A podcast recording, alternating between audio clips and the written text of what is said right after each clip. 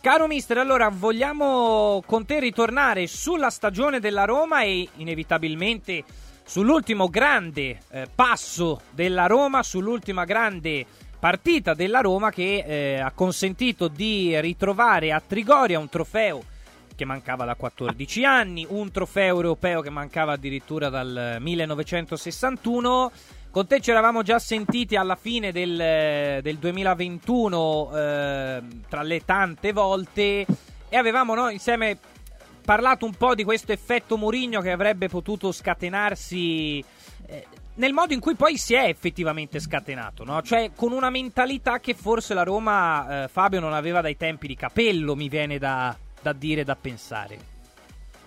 È esattamente perfetto quello, l'analisi che hai fatto è perfetta e tra l'altro anche, ne avevamo parlato quasi tutte le interviste riguardo alla Roma di questo cambio di mentalità e di apportare proprio del, del, delle sensazioni di, di, di, di, appartenenza a un simbolo che è quello dello, insomma, del logo della Roma, un senso di appartenenza alla squadra, alla città. E lui è stato il primo quando è arrivato a Roma a, a, a mostrarlo, quindi così come deve fare l'allenatore ovviamente. E sono allenatori, ne avevamo parlato già, quindi eh, è un allenatore in cui ha bisogno di, di, tempo, questi non sono allenatori che passano di moda o in decadenza, non, non possono mai passare di moda o di decadenza se hanno delle strutture e dei supporti dietro importanti.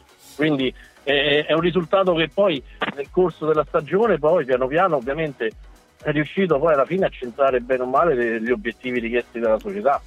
Mister, e, e, poi c'è anche ehm, l'aspetto, se vogliamo, a proposito di mentalità culturale, perché se è vero che eh, qualche eh, non tifoso della Roma ha un po', come dire, sbeffeggiato il valore che può o non può avere la Conference League, è vero che, punto primo, il calcio italiano non può certo, eh, come dire, eh, fare sotto questo punto di vista ehm, come dire, a cercare di andare al di là di quello che ad oggi è effettivamente il terzo trofeo europeo e in seconda battuta un club come la Roma è ovvio che deve ripartire un po' dalle basi, no? E da un trofeo, al di là del valore generale che può avere la Conference League.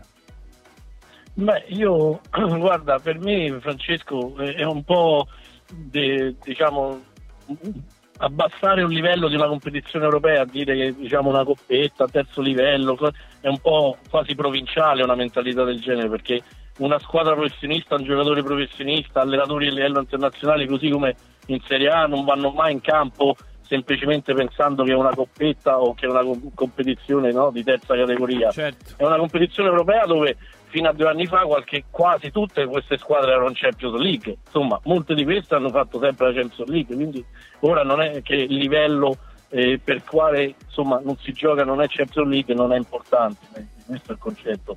Ed è comunque sono 12 anni che nessuna delle squadre italiane vinceva l'Europa, quindi stranamente se non mi sbaglio è stato lui l'ultimo con eh l'Inter. Sì, eh sì. Eh, quindi insomma eh, è un bene per il calcio italiano comunque che una squadra italiana ritorna a vincere una competizione europea. Ma proprio perché, è... Fabio, po- proprio perché è eh, una sorta di back to back per, per Murigno da allenatore delle squadre italiane e per le squadre italiane eh, si, si, raddoppia la necessità appunto dopo la Champions dell'Inter di avere Murigno per vincere una competizione europea. Eh, ti chiedo, eh, avendo vissuto anche tante culture calcistiche diverse, se per alcuni, non evidentemente per tutti, per alcuni tra gli allenatori italiani, ehm, la, la capacità di gestire la competizione europea come un obiettivo concreto e non come un alibi per giustificare, che so, una stagione magari in campionato non, non straripante, è un qualcosa che un po' manca ad una certa generazione magari di allenatori. Ma eh, guarda, io nel corso delle due competizioni, campionato e insomma, eh, Conference League, onestamente la mia analisi è arrivata molto facile a capire che nella Conference League c'era un atteggiamento della squadra molto più determinato sotto certi aspetti, nel senso che nel campionato si stavano raggiungendo degli obiettivi, ma eh, io proprio vedevo, si è vista anche voi, penso avete visto che la Roma in Conference League comunque ha dato sempre qualcosa in più probabilmente che in campionato, semplicemente perché, perché probabilmente all'allenatore, appunto, avendo pure esperienze internazionali e avendo capacità importanti di gestione dei, dei giovani, anche delle, delle, squadre sotto l'aspetto delle coppe europee, hanno, hanno, deciso probabilmente di andare a farla fino alla fine e l'hanno fatta. Cioè poi alla fine è venuta veramente questa cosa. Quindi Ecco, mister, a questo punto è chiaro che quando tu fai il primo tassello, cioè, la cosa che è bella che è venuta fuori è che questo è un punto di partenza, eh, perché poi non è così scontato no, che questo sia un punto di partenza, però bisogna ora puntellare no? eh, quello che è stato certo. fatto fino adesso. E quindi ti chiedo, l'anno prossimo, tu che sei, in questo caso facciamo finta che tu sia Mourinho, cosa chiederesti alla proprietà e alla tua squadra? Cioè quale deve essere il prossimo step? Beh, la proprietà ha avuto sicuramente una un, uh, dimostrazione di ciò che può fare l'allenatore in questo caso, no? Quindi, e non solo l'allenatore, ma una base della, dei giocatori che stanno all'interno della squadra. Quindi penso che sia anche un motivo di aumentare eh, gli investimenti sotto l'aspetto della qualità dei calciatori del, da parte della dirigenza quando cioè questo punto di partenza come si chiama non è un punto di partenza perché da domani inizio a vincere di nuovo non è quello il concetto ma è sicuramente un punto di partenza sotto l'aspetto motivazionale sia del, della squadra proprio individuale e collettivo ma anche sotto l'aspetto pure dirigenziale della dirigenza perché è vero, investiamo, ma se continuiamo così arrivano i risultati, è ovvio che c'è una motivazione in più a, a creare qualcosa di importante, giusto? No? Penso certo. Sì, sì. E aggiungo, mister, sotto questo punto di vista anche ehm, la capacità che Mourinho ha avuto nel gestire, accompagnare e per certi versi anche farsi accompagnare dalla piazza, perché i numeri parlano chiaro. Da un, da un momento in poi nel corso della stagione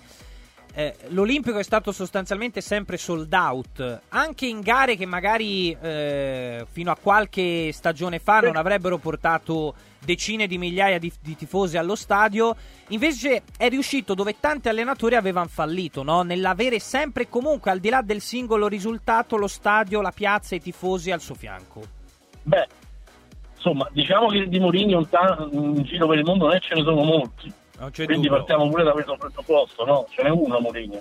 Quindi cioè, è ovvio che comunque già parte sulla sua capacità di, di, quello, di ciò che è avvantaggiato a confronto all'allenatore normale, no? come posso essere io, un esempio stupido ora faccio. Però è normale che una personalità importante vincente come Mourinho sa quando poi gestire determinati momenti della piazza, li sa gestire bene e, e poi sono arrivati questo, questo momento che tu hai sottolineato, è arrivato quando poi la Roma in campionato fece quella, quella lunga serie di risultati positivi, non so se ti ricordo, insomma, sapete, insomma, ha fatto questi risultati positivi, in Conference League stavano andando forte, è ovvio che poi pure la piazza di Roma, perché la piazza di Roma è una piazza sveglia, molto, il tifoso italiano è un tifoso molto intelligente, quindi ca- capisce anche e sente il feeling della squadra quando dà si dice il fritto, no? quando dai il massimo in campo, poi puoi anche perdere, ma con Mourinho in campo devi dare il massimo perché sennò vai in tribuna forever. Ecco, quello è il concetto. Quindi la squadra, la piazza ha sentito questi stimoli da parte dell'allenatore e soprattutto lui ha dimostrato che è l'allenatore della Roma ed è solo Roma, punto. Non esiste altro. Mister, Quindi due... è normale che a Roma Due cose ti voglio chiedere proprio riguardo ovviamente diciamo, a qualche giocatore della Roma, in particolar modo a Niccolò Zaniolo. Questo gol che ha segnato, che non è un gol casuale, che è un gol pesantissimo, lo riavvicina a un futuro da leader della Roma e se secondo te diciamo, c'è un grande feeling tattico fra lui e Mourinho, la, la tua sensazione a distanza?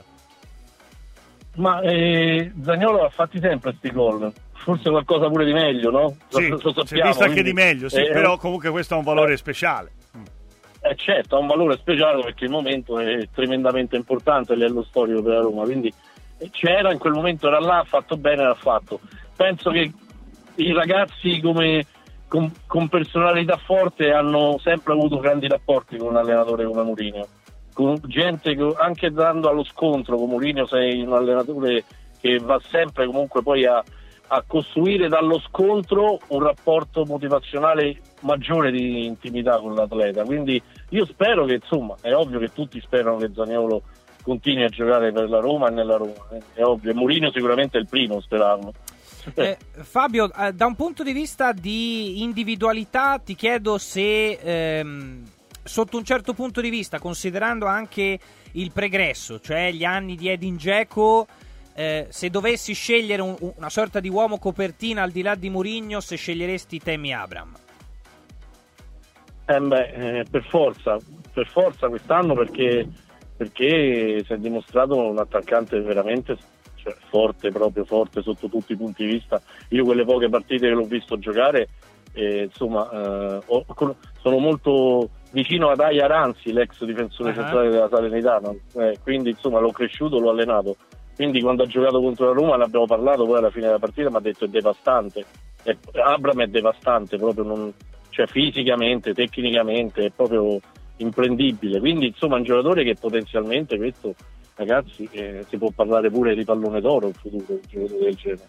E che tra l'altro ehm, va detto, insomma, eh, in, nella scorsa estate non tutti, almeno qui in Italia, mister, eh, capirono il max investimento eh, portato avanti da, dalla Roma, il che poi eh, riporta in un certo senso anche eh, un altro tema che credo sia cruciale. La Roma investe tanti soldi su un ragazzo del 97, cioè su un ragazzo che al di là di quello che è poi il rendimento nell'immediato, da un punto di vista anagrafico per l'Italia è assolutamente un giovane, anche se con esperienza, anche se con partite importanti con la maglia del Chelsea. La Roma in questo senso è andata anche da un punto di vista in, controten- in controtendenza, forse insieme al Milan tra le grandi squadre è stata, mi viene da dire, una delle prime no? a capire che l'investimento, poi è arrivata la Juve con Vlaovic, eccetera, eccetera. Però il grande investimento sì, sì, sì. va fatto su quella fascia anagrafica lì, su quella fascia d'età lì. Eh, il concetto, sai che c'è, Francesco? Il concetto è che quando un giocatore qualsiasi livello, va bene, parliamo però ovviamente a livello internazionale come questo, ha determinate caratteristiche, non è possibile che non sia capace a, calcio, a, giocare. Non so se riesco a spiegarmi, cioè che non possa avere delle potenzialità certo. per, per, migliorare, perché un giocatore come Abram oppure Lauric della Juventus e cose varie, cioè hanno delle potenzialità che sono superiori di molto rispetto alla, alla, media anche di quel livello. Quindi è giusto che una, squadra, una società come la Roma, anche sotto ovviamente la supervisione del capo allenatore, no? ovviamente Mourinho, eh, che conosce bene il giocatore e conosce bene quel campionato, è ovvio che eh, era poco probabile di sbagliare con questo calciatore dopo che, dopo che si sa che ha delle potenzialità immense di miglioramento. Quindi insomma eh, hanno fatto bene, è riuscita bene quest'anno. Mister, mercoledì c'è Italia-Argentina, ultima partita di Giorgio Chiellini con la maglia della nazionale. Insomma, a marzo grande delusione. Mi sembra che si sia un po' accantonato questo problema, cioè nel senso un po' di rumore i primi 10-15 giorni e poi come se non fosse successo nulla, in, in tipica mentalità no, no, italiana. Non eh. Eh, non basta non ci abituiamo a stare fuori dai mondiali, perché qua sembra che sta diventando un po' un'abitudine. un'abitudine. Mm capito? Quindi insomma mi auguro che, che, che, non sia così e che la nazionale, insomma, che Lini ora lascerà la nazionale sicuramente per la nazionale è un momento importante dove si deve ritornare da, a rifare da, da capo quasi, ecco.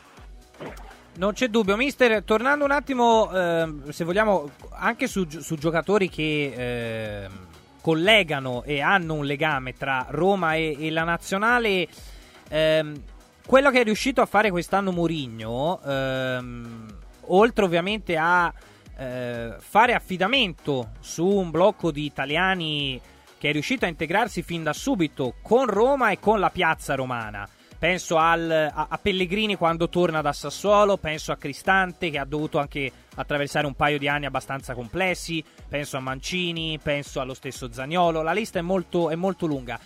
E è riuscito anche a fare a meno tra virgolette, trovando un sostituto come Zaleschi, trovando un'alternanza, anche se vogliamo, sugli esterni di un giocatore come Spinazzola. Perché anche questo no, è un altro aspetto che ormai siamo, eh, quasi, siamo stati quasi meriti. abituati no, a non vedere Spinazzola in campo per 7-8 mesi. Eh, eh, esatto, esatto. E qui, queste sono sempre capacità e qualità di un allenatore internazionale che sta poi rivalutare e sostituire chi è in la prima linea diciamo quasi indispensabile della formazione. Poi alla fine, tra tutti i problemi, come ripeto, sono riusciti a raggiungere gli obiettivi della stagione, insomma, quindi è, è, indiscutibilmente importante pure per la nazionale comunque che, che, che giocatori ha recuperato anche appunto Spinazzola che sono tornati, quello è rientrato e ha vinto la Coppa. Immaginiamo pure no, un po' l'emozione e la gioia di questo ragazzo che ha lasciato la nazionale e poi è ritornato per vincere col club. Quindi sono cose importanti che ha fatto ma ripeto voglio sottolineare l'aspetto eh, la qualità dell'allenatore è troppo facile giudicarla, cioè non c'è nulla da, da, giudicare o da commentare, ma sotto l'aspetto emozionale e motivazionale che ha dato ai giocatori, e queste sono cose di Mourinho, punto, cioè non, è lui, questo è lui, la distinzione tra lui e altri tanti forti, gli altri forti hanno queste qualità, quindi niente da dire su questo. Fabio, nel salutarti, ehm, sappiamo che in questi giorni ti trovi in Thailandia. Si muove qualcosa per il futuro di Fabio Lopez? Eh, spero di sì, perché insomma ora è arrivato il tempo di tornare in campo anche eh. per me, quindi sono in Thailandia perché ci sono dei, dei, contatti con dei club, poi se si farà bene altrimenti no, però insomma sto qua per motivi insomma eh, non di vacanza, ecco, sicuramente. Lavorativo. Anzi, sì, vacanza anche, ma aggiungiamo anche pure, insomma, qualche giorno di vacanza al lavoro. Ecco. In bocca Quindi, al lupo, mister, allora.